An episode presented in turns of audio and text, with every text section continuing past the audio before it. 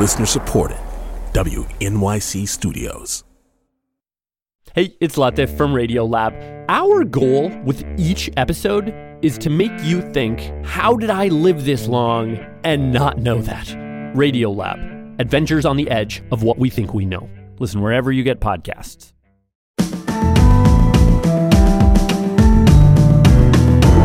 From WNYC Studios, I'm Brian Lehrer. This is my daily politics podcast. It's Wednesday, August 2nd. Well, let's keep trying to understand the January 6th and big lie indictment of Donald Trump. We'll assume you know some of the basics by now. A 45 page indictment, four counts, six unindicted co conspirators, widely believed to include Rudy Giuliani and others. The basic charges include three conspiracies to defraud the United States, to corruptly obstruct the January 6th proceedings in Congress, and perhaps most interestingly and most importantly, a conspiracy against the right to vote and to have one's vote counted. With us now, NYU law professor Andrew Weissmann, former general counsel to the FBI, a lead investigator in the Donald Trump Russia investigation under Robert Mueller, and author of the book on that experience, Where Law Ends Inside the Mueller Investigation. And he's an MSNBC legal analyst. Andrew, I know you've been on the air so much over the last day, so we really appreciate you making some time for us again. Welcome back to WNYC. Oh, it's great to be here, Brian. To start on the big picture, was this more or less the indictment of Trump you were expecting, or did special counsel Jack Smith surprise you in any big ways? Uh, so, to just sound like a lawyer, the answer to that is yes, uh, in that it it is the indictment that I think we all were expecting. It does follow very much the framework of the January 6th committee and owes a huge debt to them in terms of uh, uncovering the facts. Obviously, there are some additional facts because they were able to get the testimony of the vice president, former vice president, um, and that's clearly reflected in the allegations.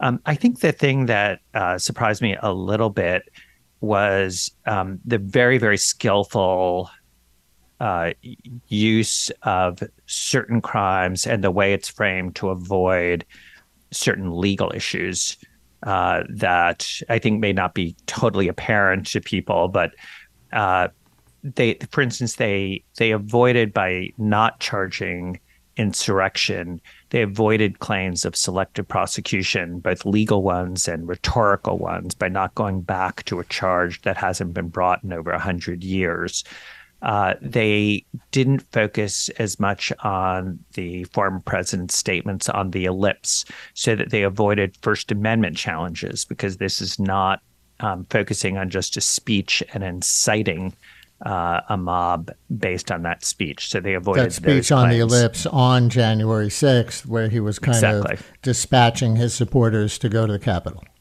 Right, and then the other is uh, it's it's unusual to be so clear about the criminality of six co conspirators. It's fairly easy to identify at least five of those people from the very detailed allegations.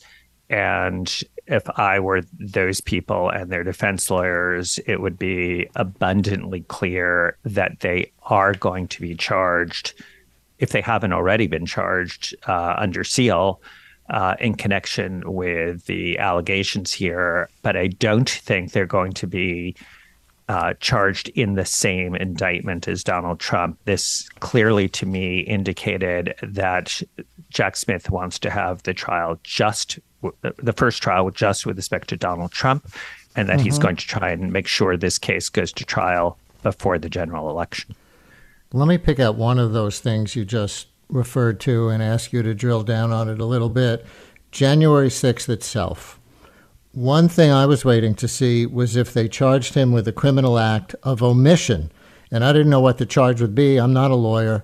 But, you know, watching the Capitol break in on TV and doing nothing to stop the violence when people were repeatedly calling him that afternoon and asking him to please say something because he had the power with those people to call it off. And they didn't explicitly charge him with that, But as I'm reading it, they did charge him with exploiting the riot. The indictment uses the word exploiting. Can you explain that charge? Sure. So they are using the uh, his lack of uh, his sitting on his hands as evidence. Uh, it it clearly um, is relevant to his intent at the time, but they very much focus on things he was actually doing. Um, and it was it to me it was quite powerful because all of us lived through watching the events before our eyes on January 6th and the idea that there wasn't horror on the part of of any citizen let alone the president of the United States to see the Capitol being attacked, the vice president put in danger, the senators, congressmen, congresswomen, staff, law enforcement, and that the reaction was not just omission, but actually continuing to try to, overthrow the will of the people. And that there were continued acts uh, going on while that was occurring, um, to me was was um, chilling uh, in terms of them doing it. And then the the question that you have about violence, I thought that that was a very skillful use in the indictment where they say he took advantage of the violence that was happening hmm. to try to continue his effort to overthrow the will of the people but they don't get into an issue of whether he incited it, uh, and and that piece of the case. And so they're again they're avoiding uh, First Amendment issues, but they're clearly putting the violence into the charged uh, conduct here. So it'll be front and center before the jury. Can you explain how that might get front and center before the jury if they're charging him with taking advantage of the violence? Taking advantage how? So, um, one of the things that is alleged is um, if you look at the end of the allegations, is he is talking to and he has uh, various co-conspirators continuing to talk to people in the Congress about needing to delay uh, or prevent the vote the, the votes being counted, the electoral votes being counted, and saying that uh, given the attack and the violence, that it makes sense to put this off. I mean, basically doing whatever he could at this point, since it's his last ditch effort, to uh, avoid the joint session of Congress reconvening uh, in, uh, in in deciding that he is uh, not going to be the future president of the United States. Interesting. So, if we remember the events of January 6th, they did actually suspend the certification of the electoral votes process while people were in danger and were taking cover, et cetera. And they came back, I think, about six hours later.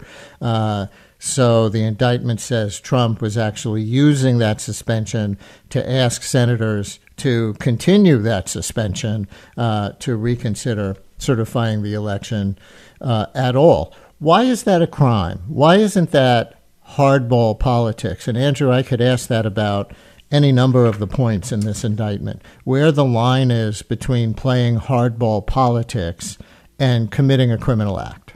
Sure. So I, guess it, it depends what you mean by hardball politics. If hardball politics means um, lying to uh, elect, let's say, state electors to get them to change vote tallies, uh, if it means uh, getting the Department of Justice to issue a statement that uh, these states should uh, relent in terms of counting or certifying votes or reconsider that because there was fraud in the election when there when the DOJ in fact didn't find that there was fraud in the election, if it's lying to the vice, your own vice president of the United States about uh, what has occurred, what his powers are, um, lying to the American people about the vice president's position about whether he has the power to act, which the vice president had repeatedly told the president he doesn't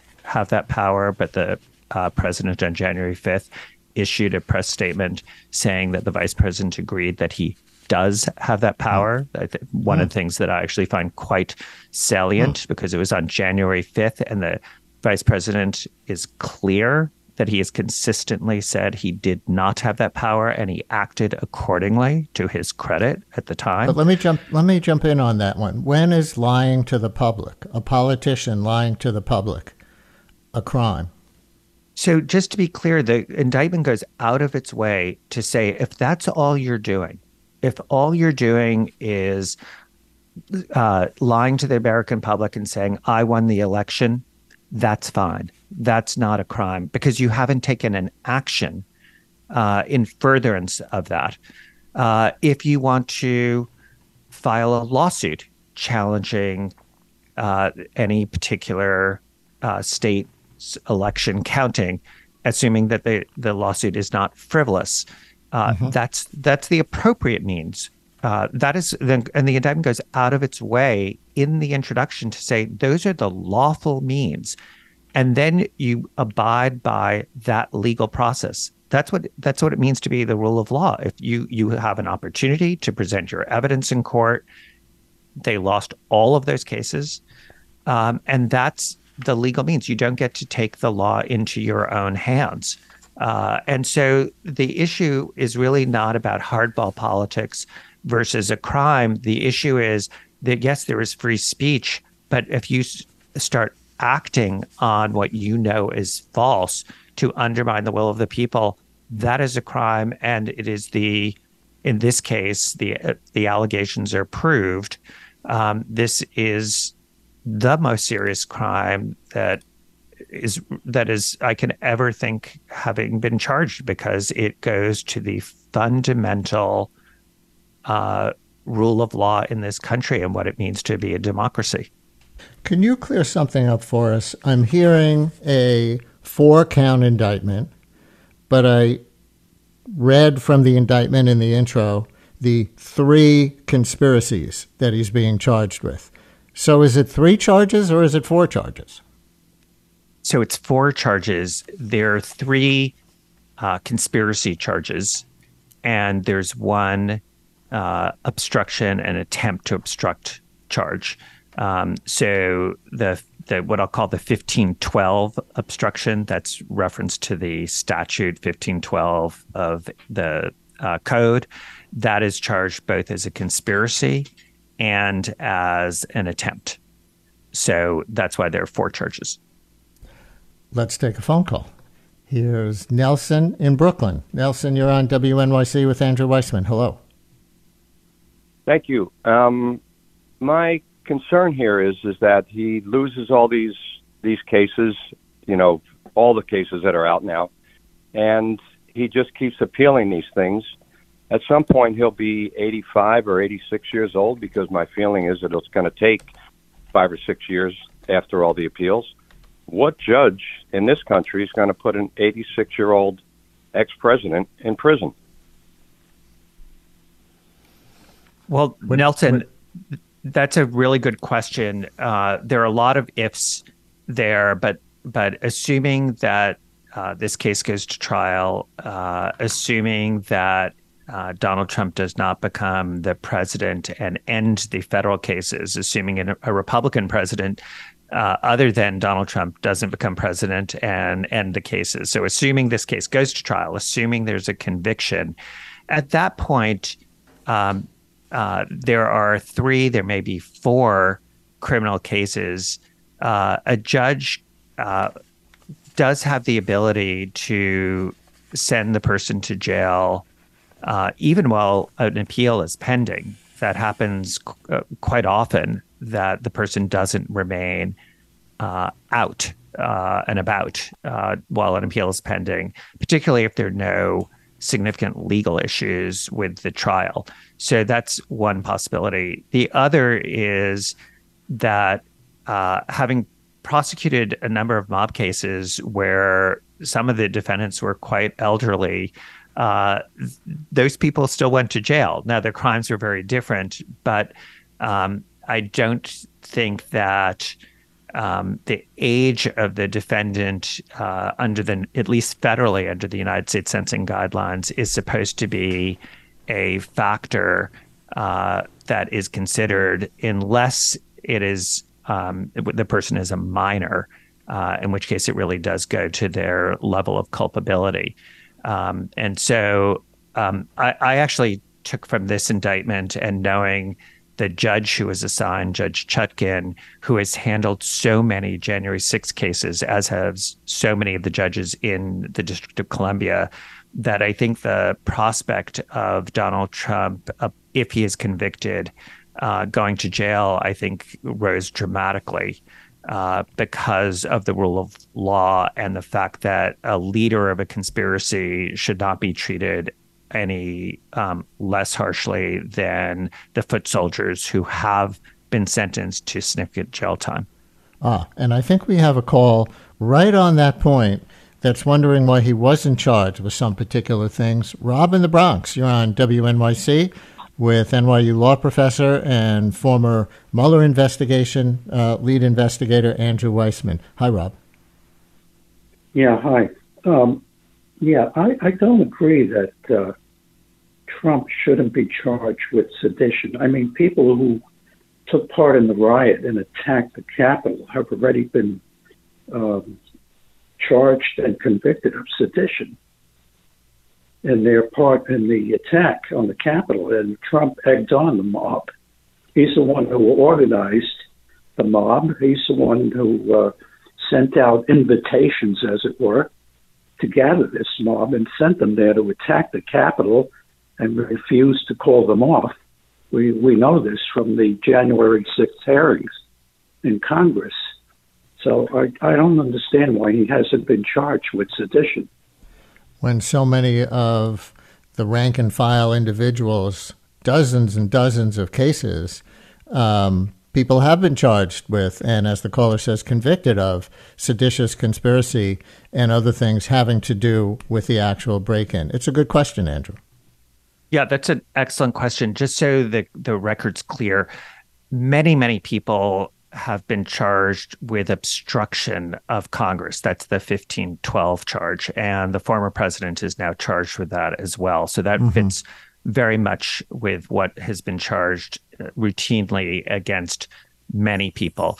It is a far fewer number of people who've been charged with seditious conspiracy. So that that is not a routine charge. Um, the difference between obstruction and seditious conspiracy is that seditious conspiracy requires the government to prove beyond a reasonable doubt that they intended the obstruction to be accomplished by the use of force. And the government, I think, obviously decided that based on the evidence that they have, that they had concerns about being able to prove that element beyond a reasonable doubt. Remember, the standard is beyond a reasonable doubt to a unanimous jury. Uh, and I and the cases that have charged seditious conspiracy, um, for instance, with respect to the uh, Proud Boys and the Oath Keepers, there was very explicit evidence and text messages about uh, the use of force, about accomplishing the obstruction through that particular means. Um, and so I really do understand the caller's concern. Um, but I do think that um, I think colloquially we all can say that we are aware that the president um, understood or even intended that there would be that use of force. But I think this this likely came down to an issue of whether knowing what proof they had, whether they would be able to prove that element to that very high standard uh, that's required under the criminal law.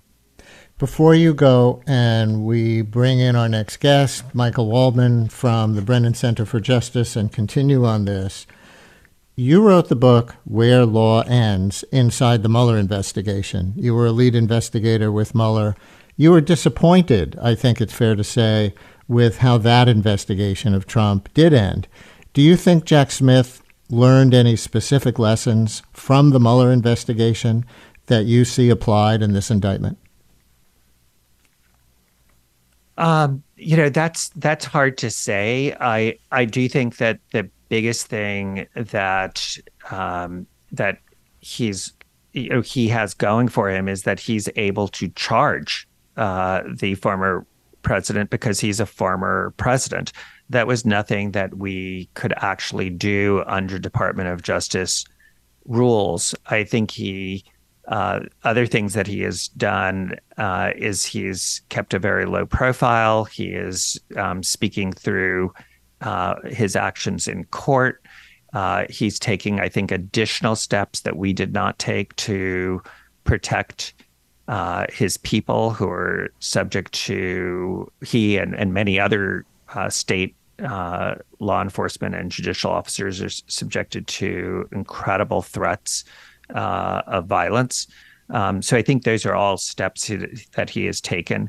Um, but I think the main thing he's doing is very similar, which is keeping his head down. And I think he is, um, like uh, Robert Mueller, is acting very, very quickly um, and is aware of the clock because of the position he was put in. I mean, he has not been the special counsel for terribly long, and he has really done a remarkable job in my estimation in terms of speed in getting these two indictments um, out, and as they're so um, so detailed. Now, obviously, he had he had um, a significant amount of work done by the January 6th committee, uh, by people at the department before he was appointed, but it clearly shows an enormous amount of work in a short amount of time. NYU law professor Andrew Weissmann, former general counsel to the FBI, a lead investigator in the Donald Trump Russia investigation under Robert Mueller, and author of the book on that experience, Where Law Ends Inside the Mueller Investigation. And he's an MSNBC legal analyst. Andrew, thank you so much. You're welcome.